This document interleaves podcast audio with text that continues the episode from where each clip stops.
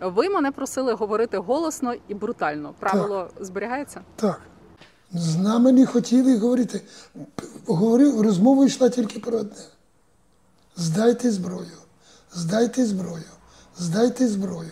Клінтон, демократ, попросив Ніксона поїхати і зрозуміти, що таке кучма. Клінтон, ну як він чимось нагадував нашого Віктора Андрійовича. Чим? Він зрозуміло запізнився. Ми взагалі на тому, що ми дуже довго тягнули, ми на цьому ще й багато програли. Ви були комуністом? Ні. Він каже, Володимир, Петрович, таке враження з того, що ви написали, що я полковник ФСБ. Я кажу, нічого подібного. Ви щонайменше генерал ФСБ. А в якому стані була ядерна зброя в Росії? В такому самому, як українська? Ну, росіяни це ж просто стиль. Сто горюка без рук. Косо криво, аби живо. Якби ми знайшли можливість залишити ядерну зброю, Росія би на нас напала в 2014 році.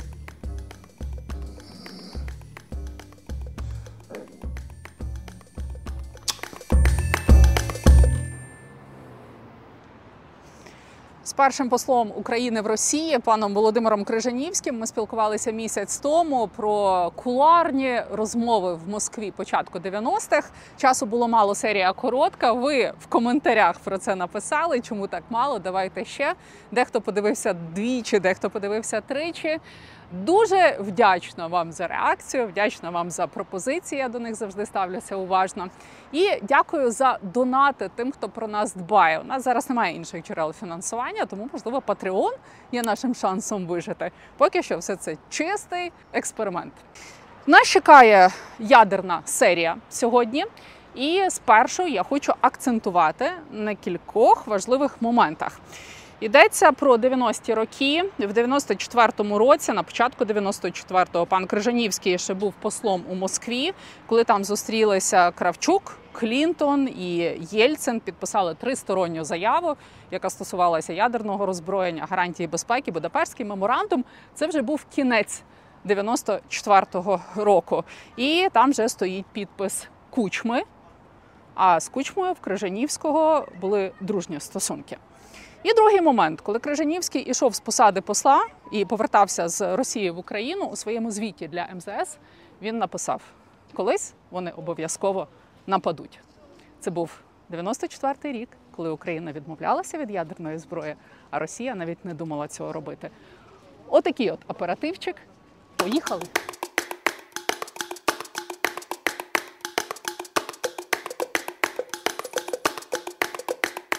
Яросличок, ми працюємо. Так.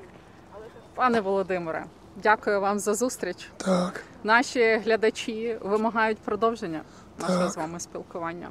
Ви мене просили говорити голосно і брутально. Правило зберігається? Так, Зберігається правило.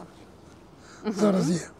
Моє перше до вас питання. В нас державна мовна комісія дозволила писати Росія з маленької літери. Як ви до цього ставитесь? Ну, абсолютно нормально, тільки зрозуміло в офіційних документах. Та ні. та ну от якраз дозволила в неофіційному Ні, будь ласка, я не бачу нічого. полі. цього. Угу. Для нас погано нічого не бачу. А як ви називаєте наших ворогів? Е, Росіяни, русські, московити? Е, Росіяни. Тому що українці, які стали там росіянами, вони іноді гірше за. За етнічних русських?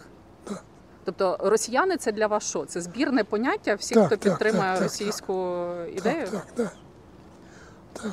Ну, так виховують. Мгм. А русські це щось вуще. Русські це анклав всередині. Мгм. Росіяни це так само українці, які зрадили Так, так. Буряти, хто хочеш. І багато українців зрадили свою батьківщину? Е, Дуже багато. Ой, подивіться, скільки там е, в керівництві. Кирієнко, Матвієнко. Ну, хоча Матвієнко вона по чоловіку. А вона взагалі, по-моєму, тюті, тюті наче. Ну, А хоча вона з? Шепетовки. А? Чому так стається? Чому вони перестають бути українцями, коли туди потрапляють в Росію? а скажіть, будь ласка, а чому росіяни, будучи тут, стають українцями? Виховуються. Виховуються. виховуються. Це середовище.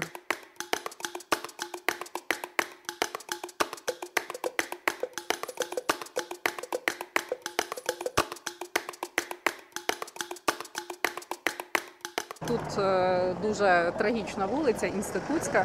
За нами на кожному дереві згадування про Небесну Сотню.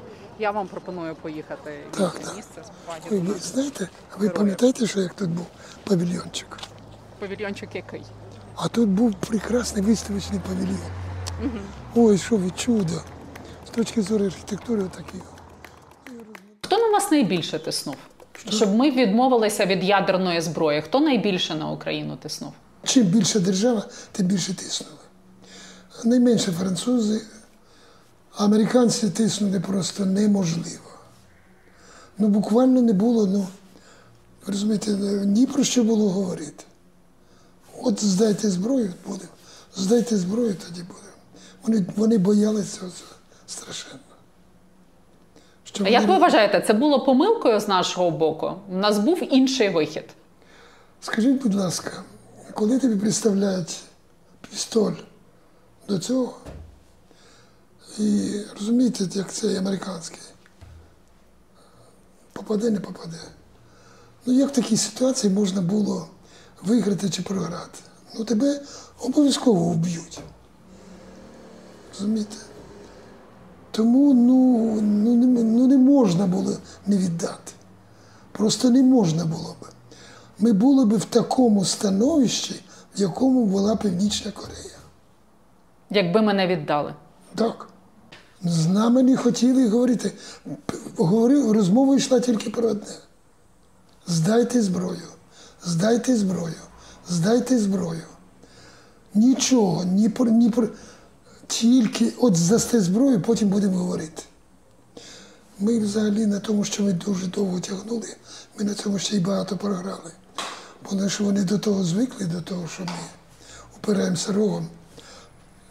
Ви розумієте, багато хто не розуміє е, приїзд Буша, пам'ятаєте першого, Буша старшого, коли він умовляв нас не виходити з Радянського Союзу. Казали, Боже, як у них розвідка погана. Що невже вони не знали настрій українського народу? Та знали вони настрій українського народу. Але вони знали зна- настрій американського народу, американських, американської еліти. Вони боялися того, що і зараз розвалу, Розповзеться, стихійного розвалу. Ядерна зброя розповзеться. Це був жах. Ну, я вам скажу відверто, що основна увага все-таки була зосереджена всіх, е, всіх е, служб розвідницьких штатів була більшою частиною все-таки розташована і зосереджена на Москві. І вони не дуже добре уявляли, що може бути, що це таке Кравчук, взагалі, що це, кучма якийсь, Кравчук, хто вони? Я пам'ятаю приїзд Ніксона, я розмовляв півтори години з президентом Сполучених Штатів. Це коли ви в Москві були Так, послом? за рік, це був 94 рік. Ось ось ось. Вибори мали бути.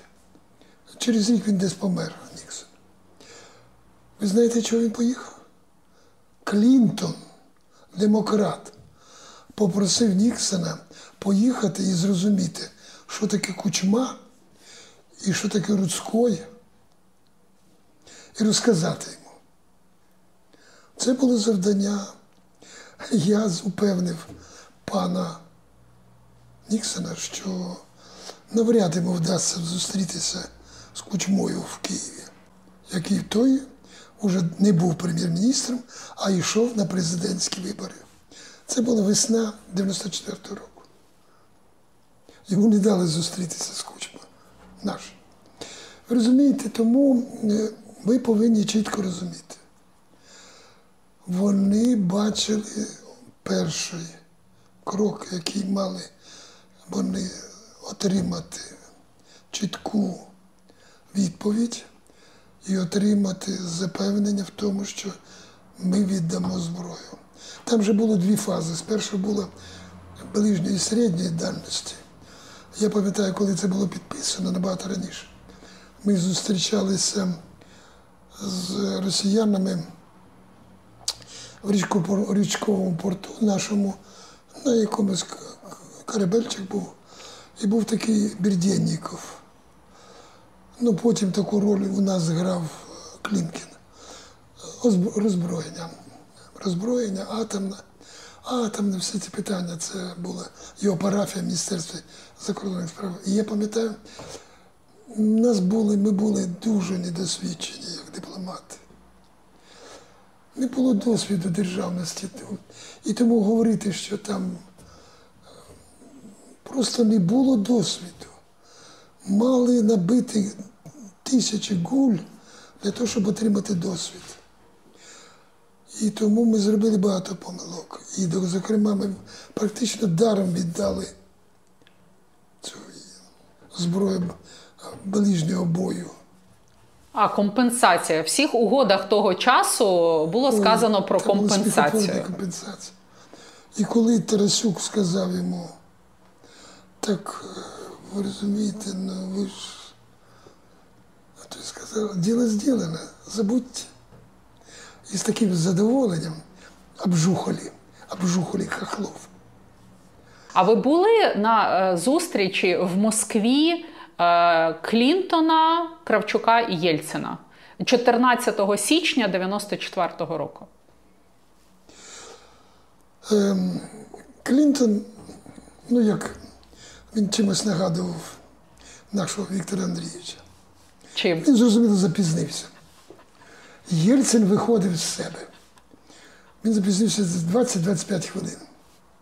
І прийшов усміхнений. Ну, ви знаєте, тільки дайте йому саксофон, і він зараз заграє. Він заходить, і далі відбувається така сцена. Ввечері до мене за день до цього.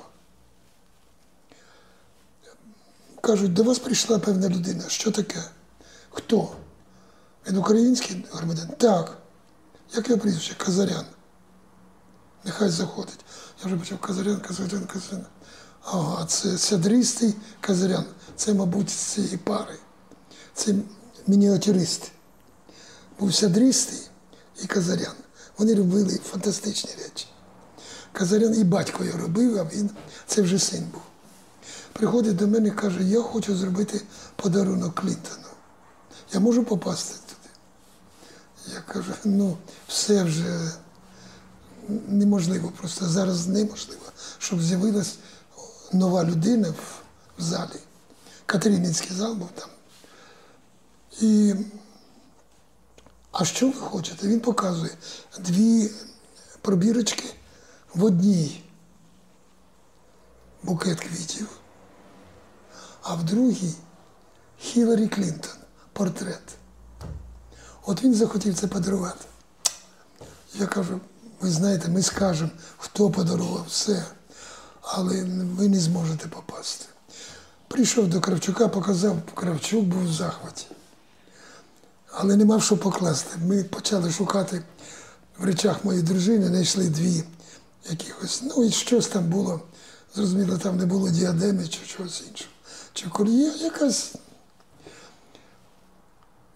Знайшли, помістили, і от входить Клінтон, підходить, ми здороваємося, все. І раптом Кравчук каже, я хочу зробити вам презент. Єльцин, думаю, падли, почему не знаю. Я им влаштую своим. Оказывается, хохлы решили что-то обойти нас. Клінтон так відсувається зразу, коли почув слово презент, і каже, скільки це коштує. Кравчук питає мене, скільки. Я кажу, пане президенте, це нічого не коштує. Він не займається, той, хто це робить, не займається продажем цих речей. Він просто від щедрот своїх дарує своїм друзям чи людям, які їм подобаються. Але він ніколи не продається. Такою підозрою слухаю. Це ви кажете точно так. Щось вони. Ну ви точно кажете, що це. Ну це не більше 50 доларів.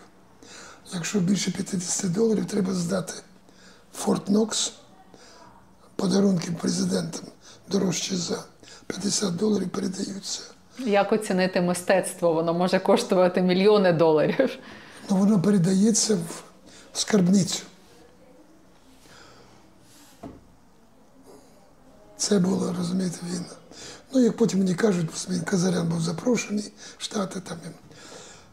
І це от, ну, після цього все зрозуміло було. Виглядало тут же підпис, було підписання, все. Та була підписана тристороння угода, яка чимось це не угода, це заява була. Тристороння заява: Україна, Америка і Так, так. Росія. От вона чимось нагадує Будапештський меморандум, тільки це в Москві, ті самі наміри. Україна відмовляється від зброї, інші країни гарантують їй безпеку і повагу до кордонів. От ви були на цій зустрічі? Як виглядала сама оця от розмова? От чи там був якийсь е, градус напруги в ній, чи Ні, ні? давайте чи все так. було вже очевидно? Це було вже підписання про те, що я розповідав. Оце презентування, все. До цього переговори велися в низах. Парафування останнє цього документу відбувалося в українському посольстві. З'їхались на рівні, робилося це на рівні радників-посланників. Був радник посланник Бай, був е, представник Міністерства закордонних справ Росії і був радний посланник Колінс.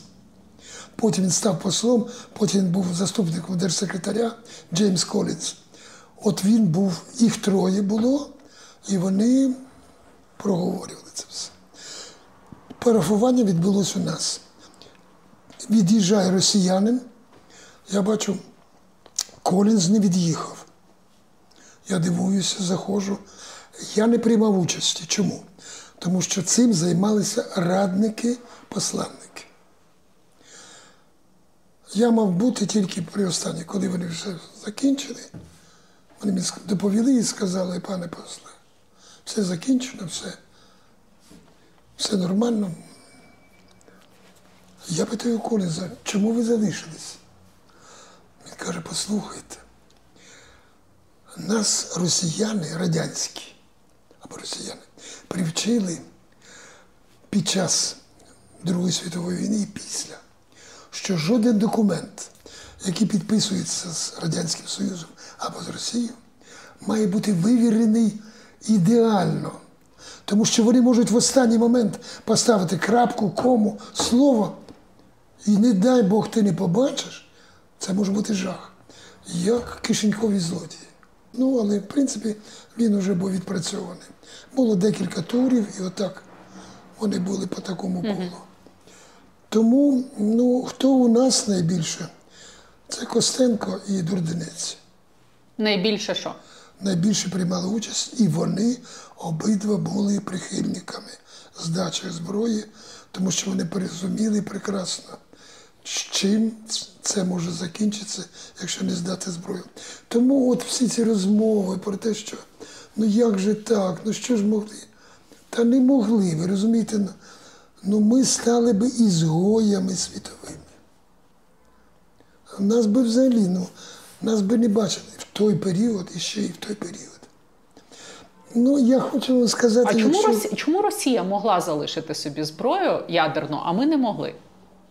Чому Росії можна було собі залишити ядерну зброю радянського зразка, а нам не можна було? Скажіть, будь ласка, ну безпосередньо тоді, наприклад, ну це було практично неможливо, тому що у нас не було людей, які могли б обслуговувати. Хоча у нас стояла 43-я армія і таке інше, і таке інше. Але практично всі ці люди були з Росії, ті, хто. Я слухала інтерв'ю е, Кравчука, який е, заявив: оце пряма цитата: Кучма не міг не підписати Будапештський меморандум, бо спливав термін експлуатації ядерних боєголовок. Було небезпечно утримувати цю зброю в себе. Контроль за нею був не в Україні. Це було небезпечно, і контроль був в Росії. Ну, розумієте як, до певної міри. До певної міри. Ну, ви розумієте, цим шантажували теж. Ну, небезпечно було утримувати цю зброю в Україні. Ви з технічних еліт, пане Володимир, небезпечно було залишати собі цю зброю? Скажіть, будь ласка, яка ймовірність того, що звалиться будинок? Певна ймовірність того, що, не дай Бог, щось могло статися, була. Могло нічого не статися. Але певна ймовірність того, що могли бути проблеми, це було так. Ми всі прекрасно знаємо, що будь-які технічні норми розраховуються на певний проміжок і дається гарантія. Я пам'ятаю, як я був в фірмі, яка займалася мостовими кранами, вони подовжували роботу, обстежували і казали, можна. Ну, тобто, говорити, що почались би вибухи, це не серйозно. Ну тут гарантія була ну, до 97-го року. Ну, саме головне. Розумієте, що ще була трагедія? Це відбулося, оце Будапештський меморандум, на перезмінці. Пішов цей президент своєю командою, з паном Бутейко, патріотом, розумною людиною, фантастично, фантастично відданою Україні, українській справі. Прекрасний дипломат, все. Антон. На його місце прийшов. По-моєму, Орел. У мене навіть стаття була. І полетіли орли гнізда кучмового. Людина, яка. Я не знаю, я коли я написав колись про нього статтю, а він був головою зовнішнього управління в адміністрації Кучми. Перше. Він каже, Володимир, Петрович, таке враження з того, що ви написали, що я полковник ФСБ. Я кажу, нічого подібного. Ви щонайменше генерал ФСБ. І ви так думаєте? Так думаю. Він мене, невже? Я кажу, так. Розумієте? Про що ми говоримо? Відбулася перезміна ще. І розумієте, те, що люди, які знали цю справу і були налаштовані проукраїнські, все, вони були замінені людьми зовсім іншими. Я не хочу сказати, що Кучма був антиукраїнський налаштований. Бог, боронь Боже, боронь Боже. Його росіяни зробили патріотом України. Росіяни робили це блискуче. Розумієте? Я відверто вам хочу сказати, скільки б у нас було колаборантів тоді, якби не росіяни. Вони так блискуче вміли зробити наших керівників українським патріотом. Я пам'ятаю, як Єфімова Леонідовича Звягільського. Він мені каже, Володя, они скоро из меня сделают бендеровца, ты понимаешь, эти русские. Своїм ставленням. Так. Перше, перше приїзд Кучми прем'єр. Я їду в Кремль. Поїхати з вами. Я хочу подивитися сам, як вони мене сприймуть. Приїжджає ввечері, розлючений до нестями. Я ж був директором головного воєнного підприємства Радянського Союзу. Про що ми говоримо? Іжмаш. Вони зробили сатану. Американці, всі ракетники світу ставилися з величезною повагою до СС-18, до сатани. Це був блискучий виріб. Розумієте? І його прийняли по залізному російському принципу. Face up table. Перше, що треба зробити, мордою об стіл керівника. Тримаю удар. Мгм. Шукаю інші шляхи. Як поставити на коліна. Розумієте? Така була, Боже, Юліка Йофа. Він недовго був віце-прем'єром. З нього теж, Боже, директор шахтоуправління Стаханов вугілля. З нього теж, я бачив, як Юлік ставав українським патріотом на моїх, на моїх очах. Людина, яка це питання інтер- не цікавило колись, абсолютно. Росіяни це робили отак, блискуче. Просто блискуче. Але були люди, які здавалися, або були налаштовані наперед. Ну, Дмитро Володимирович зрозуміло, ця сволота зрозуміла це в перших рядах. в оточенні кучми були люди, яких можна було назвати генералами ФСБ. Ну, Орел, ну, табачник. Це рідкісна наволоч. І така помилка, ну, це жахлива помилка кучми. Він же, ну, врешті-решт він зрозумів. І він його вивів. Але скільки шкоди він встиг зробити, це жах. Мені здається, що ви з кучмою були в дружніх стосунках, ви розповідали. Ну так, так. Він до вас дослухався. Ну, ви розумієте як? Ну, посол до певної міри, да, ну слухав. Я при я був, він слухав мене, коли я був, коли він був прем'єр-міністром.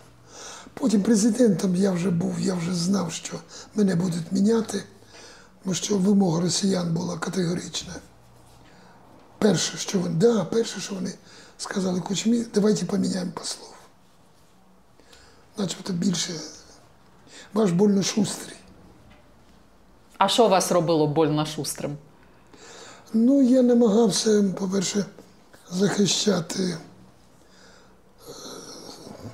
українську справу дуже ретельно, і потім намагався е, робити такі речі, які були нестандартними для звичайних дипломатів. Чому? Я був народним депутатом. Ну, скажуть, ой, ні, іди геть з послів. Ну, все, я поїхав продовжую бути народним депутатом. Дипломати перед ним тяжіло, що буде з подальшою кар'єрою. Мені було 53-54 роки, коли я закінчив. Тобто вже мене не, я не дбав про майбутню перспективу. І тому е, я був послом, який міг собі дозволити більше, ніж інші, чим звичайні дипломати. І я відверто вам хочу сказати, е, ну ви знаєте, і зараз є практика щорічне зібрання послів. Прем'єр-міністр, голова Верховної Ради, президент приймають послів. Ну, недавно порівняно теж Зеленський приймав. Я пам'ятаю, як тоді прем'єр-міністр Кучма сказав, що особливо я хочу відзначити дуже хорошу роботу посольства в Росії з точки зору надання нам інформації про стан справ в Росії. Ви розумієте, ви повинні знати. Десь на початку 80-х років міністром закордонних справ України був такий собі Шевель. Дуже цікава людина. Він оточив себе, зробив такий, як, начебто, як гурток. Зленко, Грицько, Корнієнко, Тарасюк, Бутейко. Люди, яких він робив державниками, українськими державниками. І він збив. І оця команда прийшла. В 90-му році вони прийшли до влади в МЗС. І це було дуже добре. Дуже добре. І це величезна заслуга Шевеля в тому, от була така людина, яка це робила. І він виростив цих хлопців.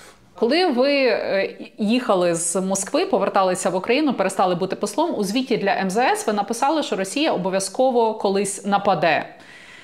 Чи була реакція якась на цей ваш висновок? Я не думаю, там було багато людей, які розуміли, що таке може статися, розумієте? Ну, але я не думаю, що дуже звертало увагу, тому що Крижанівський відпрацьований матеріал, все. Е, Табачник сказав, вичистити навіть згадку про мене. Тобто цього навіть ніде не збереглося в я не архіві. знаю, я не знаю. Ну, після цього я пішов, все. Розумієте? Тому говорити, е, я не придавав би такої серйозної уваги цьому документу. Посли багато Окей. що писали, і все це. Ну, я скажу вам відверто, що дуже тяжко було.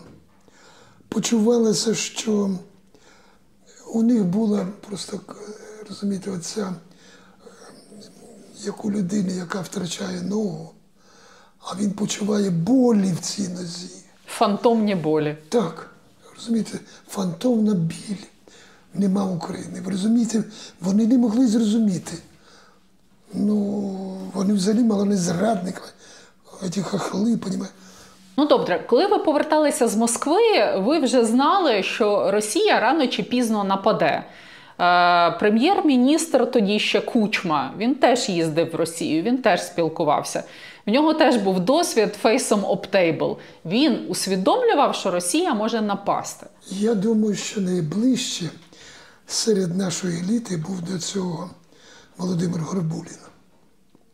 Це людина, яка найкраще бачила, що може бути. Ну, я відверто хочу сказати, на мене надзвичайно сильно вплинули ідеї Збігнева Бжезінського. Він, розумієте, він розумів, це велика, велика шахівниця. Це ж його теза. Якщо Росія не буде тримати нас за рівноправних партнерів, це буде трагедією і для них, і для нас. Тільки в такому плані Росія може стати демократичною державою і може забезпечити нормальне існування себе. Ну, ви розумієте, оце ну, імперськість, вона сиділа в них, вона ну, в кожному, в кожному в еліті це абсолютно. Це ну, неймовірно, одиниці. Ну хто на моїй пам'яті? Ну, Тиму, Єгор Тимурович, Гайдар. Ну, Андрій Федоров, міністр фінансів, віце-прем'єр. Ну, буквально, буквально. Це люди, які визнавали незалежність України. Навіть деякі навіть радувалися. Гайдар казав, на 52 мільйона ртов менше кормити можна. Тому що Росія була на грані голоду в 91-му році. Пане Володимир, якби ми знайшли можливість залишити ядерну зброю, Росія би на нас напала в 2014 році.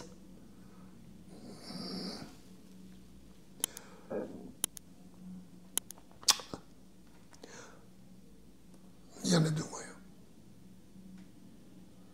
Росія не нападе на Сполучені Штати, на Францію і на Великобританію.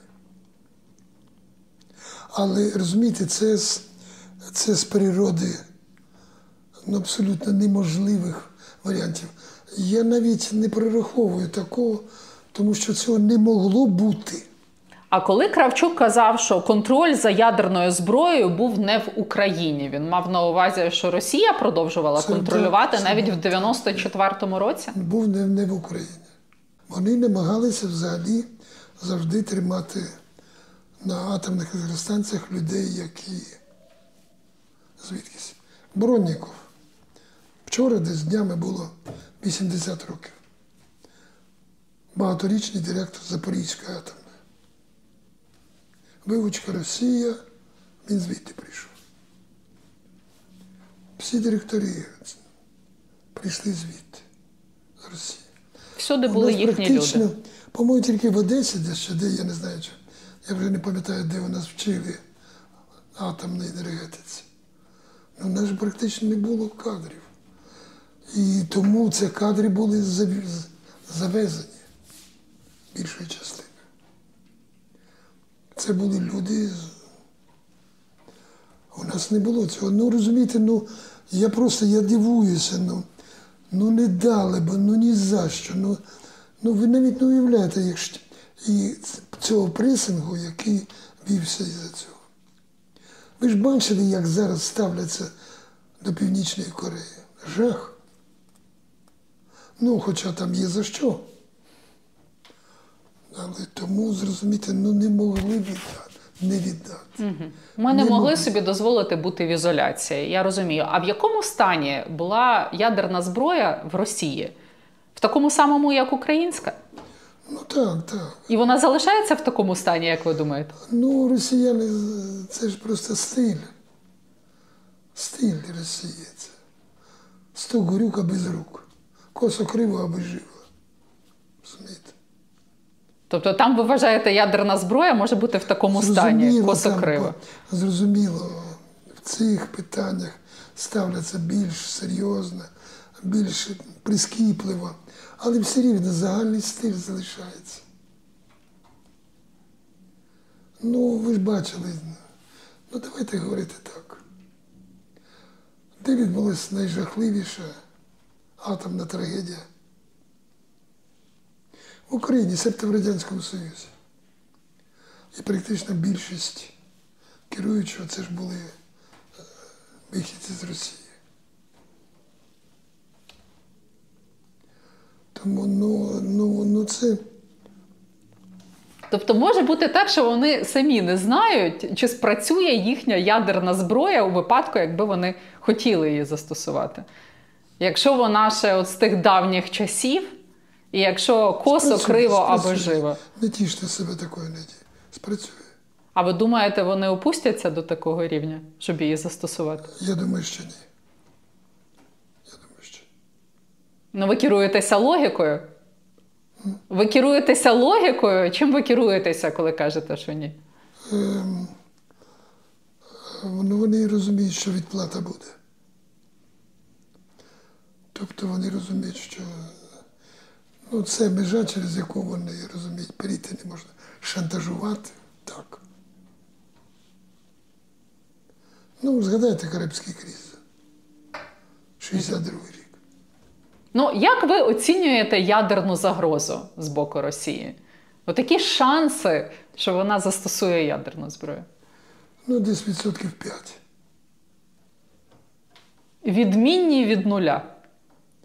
Ну так, ну, ну я не вірю, ти розумієте. Ну вони божевільні, але не настільки. Ну, вони боягузи ж до того. Я чула таку думку, що поки Путін вважає себе сильним і поки народ до нього так ставиться, він не застосує ядерну зброю, не дасть такого наказу. А якщо він дасть такий наказ, то відразу люди будуть знати, що він слабкий і його не виконає. Ефект пацюка, що він може кинутись. Та, та загнаного в кут пацюка. Ну так, там має багато ще людей приймають участь. Угу. Це ж цілий ланцюжок, правильно? От від умовної червоної кнопки, яку натискає там керівник держави, скільки людей ще в ланцюжку до виконання наказу?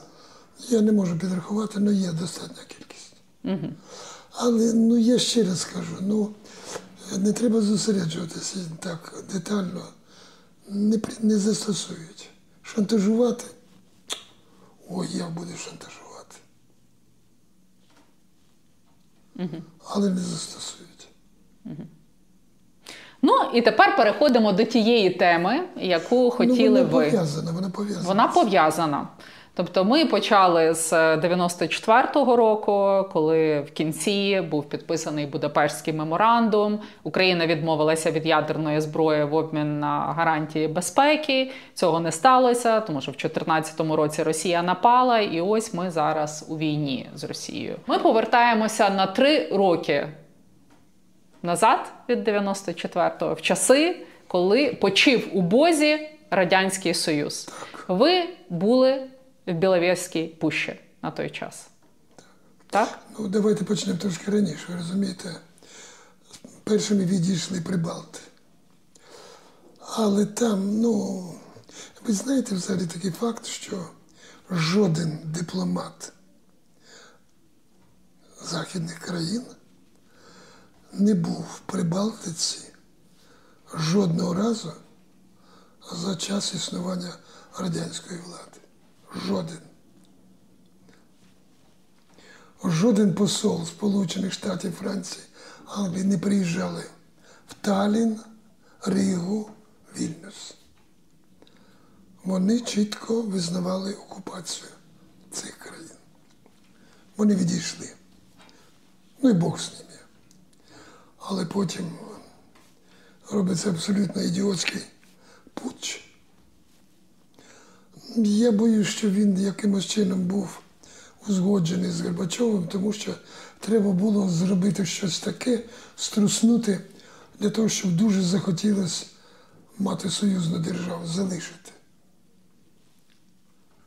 І от вони струснули і з'ясували, що вони зробили абсолютно протилежне.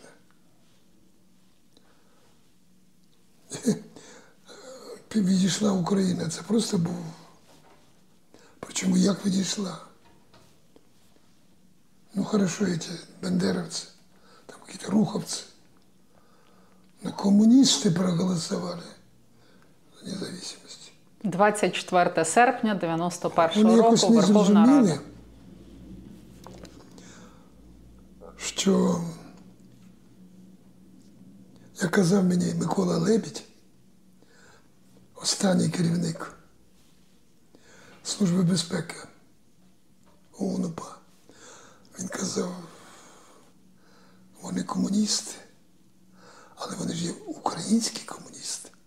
Працюйте з ними. Вони українські комуністи. І цим українським комуністам набридло взагалі, коли вони побачили цей жах, оте, що робилося на оцю братію Янаєв і всі інші. І подивилися. І що, і знову ходити під цими, от під цими ублюдками. І розумієте, почалось, я е, казав в своєму виступі на 30-річчі, що комуністи вирішили, що ми зробимо незалежну свою комуністичну Україну. А ми вирішили, що ми зробимо свою незалежну демократичну Україну. І наші бажання співпали. І раптом Єльцин виграв битву. Але Єльцин зовсім не виграв війну.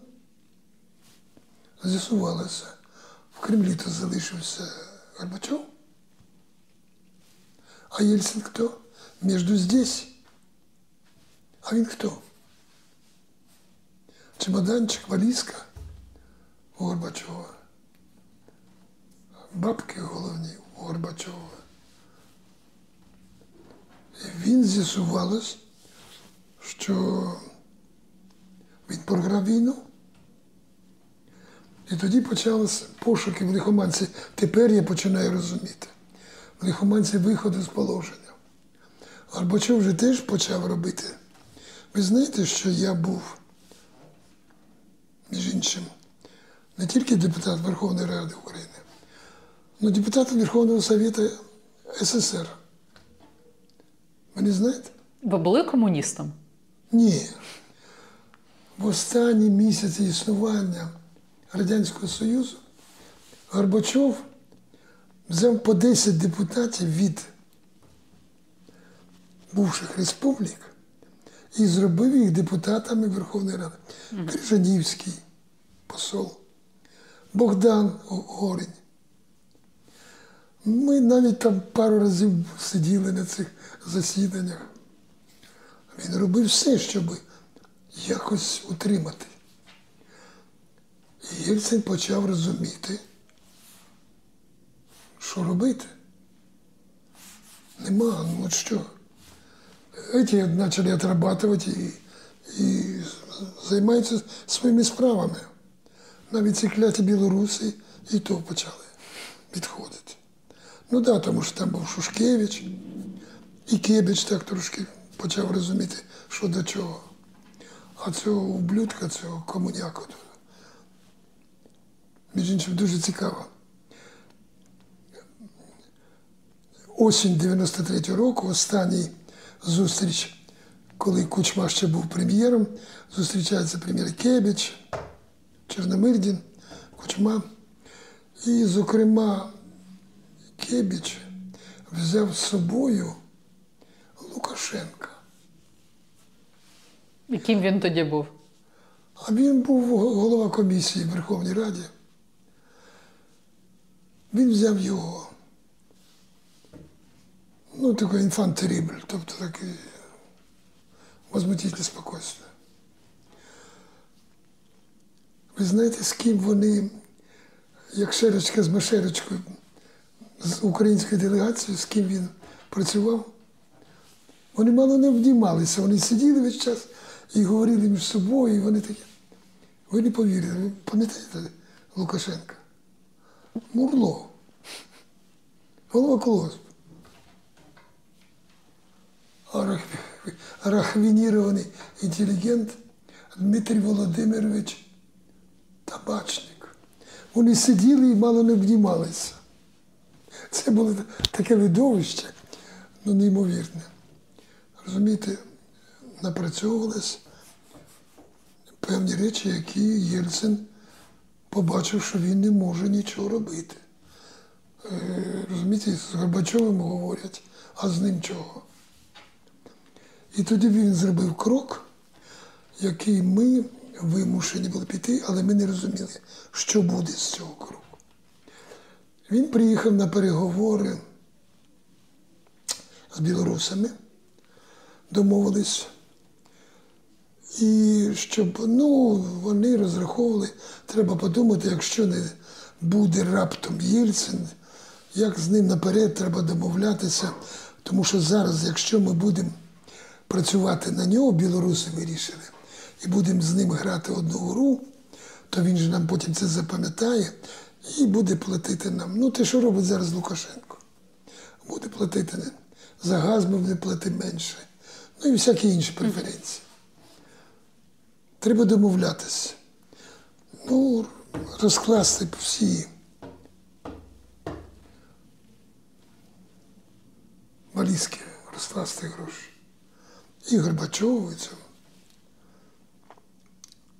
І він вирішив зробити таку річ. І він сказав, а приїдьте ви теж, Кравчуку, давайте поговоримо. Кравчук розказує якісь, Боже, я читав це, ну, якісь такі байки. У мене був план. Ніякого плану нічого не було. Він не знав взагалі чого. І питаємо, так що будемо? Він каже, ну, поговоримо, поговоримо. Ви можете собі уявити, Зленка не було там, міністр закордонних справ. Про що ми говоримо? Ви уявляєте вихід з Радянського Союзу і нема Зленка, нема міністра закордонних. Це що таке? Да, був Фокін, був Мінченко, міністр економіки, одна з найбільших загадок. І раптом я узнаю від Шелова Ковідяєва, першого заступника, міністра закордонних справ, про те, що велика делегація їде, і там буде Козирів, Скотніков, Арамішвілі. Тобто там до 10 людей буде з МЗС. Що таке чого? Причому Скотніков, начальник правового управління, Арамішвілі його заступник. Це вони для чого там? Я зрозумів, що треба поїхати. Я приїжджаю в Київ і кажу, Леонід Макарович, от е, я узнав, що. А звідки ти узнав? Я кажу, ну, ви для чого мене тримаєте? Узнав. Я все, я заслав зразу ж, що пропонується зустріч, все. На той час вже і, і позвонили Кравчуку. І він дав добро. Так що ти хочеш? Я кажу, я хочу, ну як зустрічається президент держави, в якій я акредитований. І як це я не. Що я ж був послом не в Радянському Союзі, а в Росії.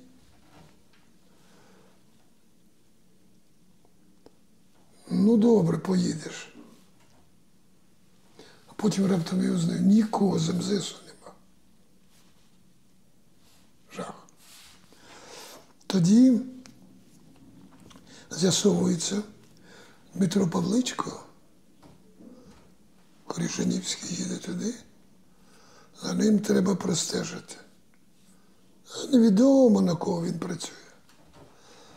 Ну, невідомо на кого працював та Павличко свого часу. Тому він чекав, що Корішнівський може теж. Потім він же не поет, не письменник. Тобто такий українець незрозумілий. І він умовляє Кравчука, щоб поїхав академік Голубець. А ми з Голубцем на цей час і почали сміятися, коли узнали. Він мені сказав, я маю стежити за вами, щоб ви, не дай Бог, чогось не, Не так виявилися російським агентом кремлівським. І сміялися на це від душі. Але ви розумієте, що було задумано Єльциним? Він зрозумів, що є один єдиний шлях. Треба, щоб не було Радянського Союзу. Як це зробити? Значить, треба запросити засновників.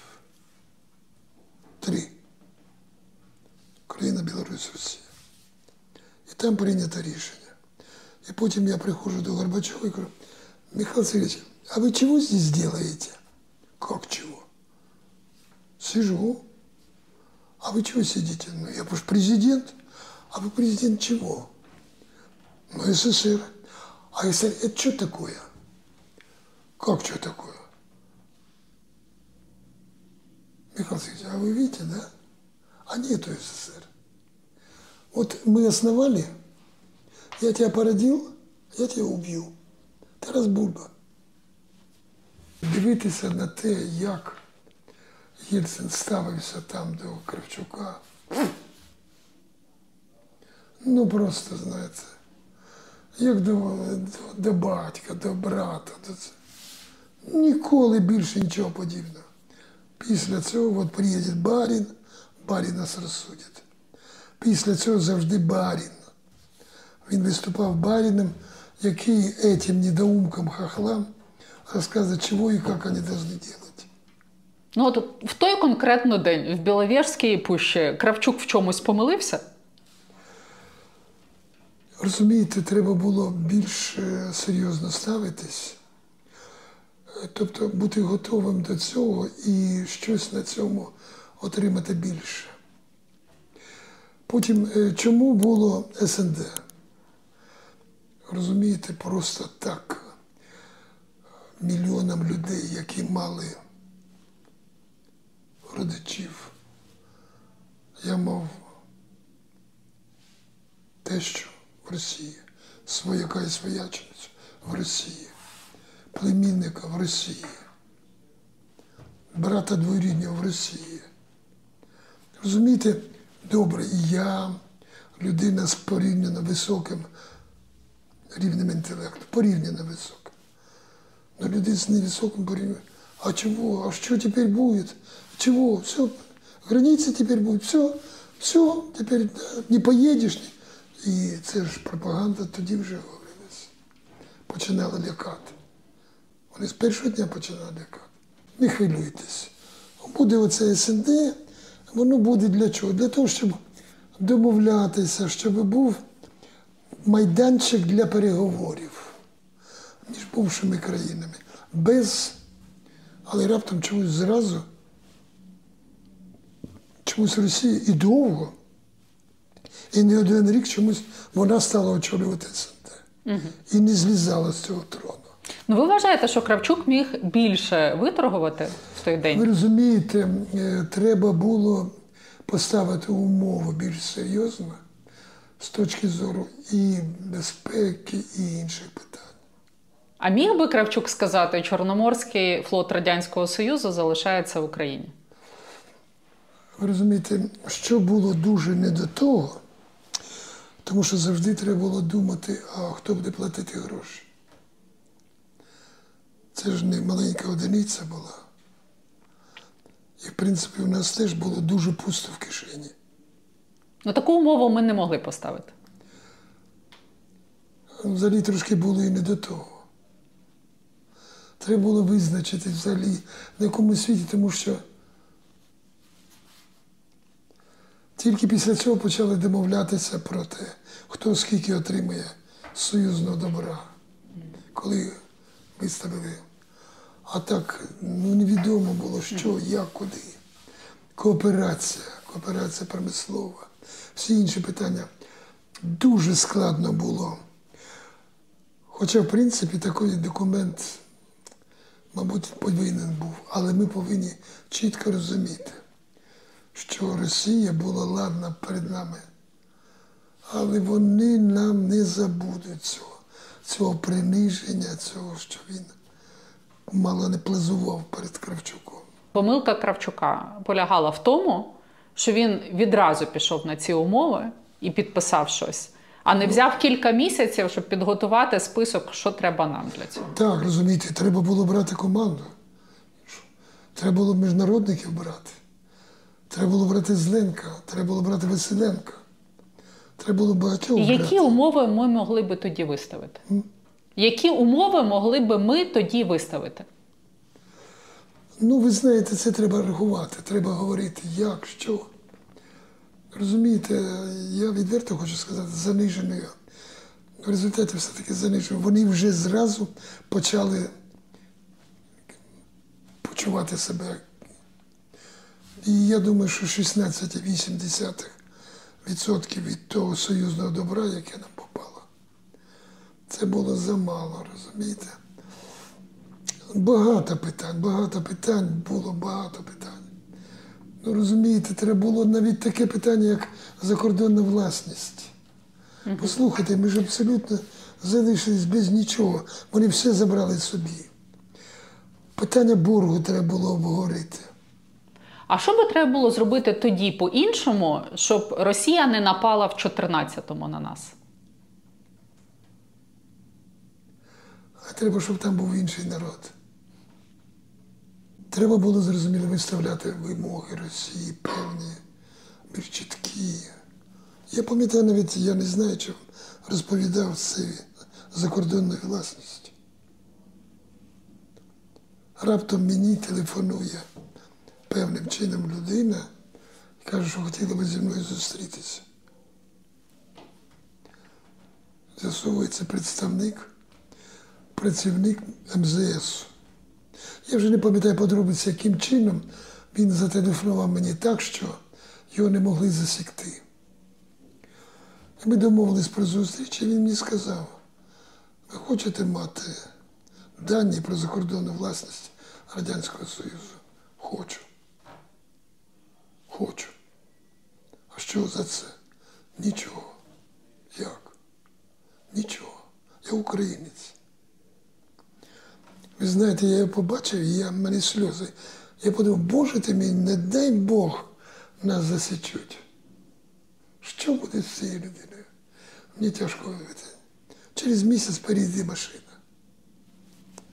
Мужність неймовірна, тому що він знав, на що він йде. І? І він передав. далі? Передав десь до 70%. Мав передати ще раз, а потім сказав. Вони закрили можливість мені. Але І він жив передав- після цього? переда- Нічого з ним не сталося? Ні, ні, ні, ні. Все нормально. Я потім через років 12, будучи в Москві, через певних людей узнав і знав, що він десь за кордоном зараз в посольстві. Розумієте? Ну добре, і що нам дало те, що він зробив? Це його патріотичний вчинок. Що це нам дало? Як ми цим скористалися? А ви знаєте, майже нічого. Ми не, не почали. Ми не почали їх шантажувати, говорити. Вони нас почали тиснути газом. І часто густо, особливо при цих ублюдках, як такими, як були. Ви знаєте, жахливі, найбільш страшною постаттю, яка надзвичайно багато зробила негативно. Це табачник. Це просто це жахливо. Причому здібний, здібний мерзотник. Здібний. Ну, мерзотник просто, просто жахливий. Ви вважаєте його найгіршою постаттю в незалежній Україні? Найстрашніше. Найстрашніше. Страшнішою за Медведчука? Янукович, е, За Медведчука, за Януковича. Страшнішим був табачник. табачник. Ну, IQ у нього вище, ніж. Український народ змінився за останні 30 років. Дуже, дуже. Ми народ, ну Тичина сказав, якого правди сила ніким звойована ще не була. Франко казав, я син народу, що вгору йде, хоч був запертий в льох. Вони нас заперли в льох, а ми за цього. Може, якби не так запирали в льох, як вони це робили, може, ми теж були іншими. Але свобода вольниця Енгельс сказав, це перша демократія була в Європі. Запорізька Січ. Екатерина заборонила як зборище п'яниць і бандитів. Хоча вона розуміла прекрасно, що це порохова бочка, яка може вибухнути. І треба її знищити. Народ інший, розумієте. Але, але й багато що корупція, нерозуміння того, що коли ти береш у держави, ти береш у себе. Ми починали розмову з влади, і на владі я хочу закінчити. В чому наша влада помиляється зараз? Вона повинна об'єднувати націю. Об'єднувати. Ви розумієте, переступати через певні речі. Через які? От в чому об'єднувати? У нас же ж немає зараз поділу на схід і захід, як було за Януковича. Ви розумієте, вони практично повністю зосередили у своїх руках прийняття рішень. Повністю практично. По суті, Верховна Рада це зараз придаток до, до адміністрації. Розумієте, потім, ну, якщо ви бачите, що народ і опозиція дуже налаштовані Якщо дійсно Єрмак надзвичайно цінний з точки зору прийняття рішень, ну якщо ви це розумієте, що його, зробіть так, щоб не, не збуджувати у людей цю антитезу. Поступіться в певних. Я пам'ятаю, це, це дрібниця абсолютно. Прийом честь 30 Ну, запросіть ви цих стариків які робили це. Ну, зробіть їм приємно. Жодного, боже, це смішно кажуть, образились на те, що їх не запустили. Комуністи, між іншим, дуже добре це розуміли. Не треба, треба, треба людей до себе приєднувати, а не казати, ми займаємося війною, ви побудуйте, будь ласка, в стороні можете воювати, все, рішення будемо приймати ми. І тільки ми повинні. Зараз не час. Навпаки, навпаки, робіть. Ви ж пам'ятаєте, Черчилль, Черчилль. Але дуже багато робив для того, щоб. І врешті-решт до того не боровся з опозицією, що і програв вибори. А це так борються, що. Тобто, ну, я думаю, що помилки в основному це помилки росту. Це помилки людей, які не не, не, не користувалися до цього владою. І у нас, розумієте, нема оцієї вождійської партії. Повинні вироблятися ідейні партії.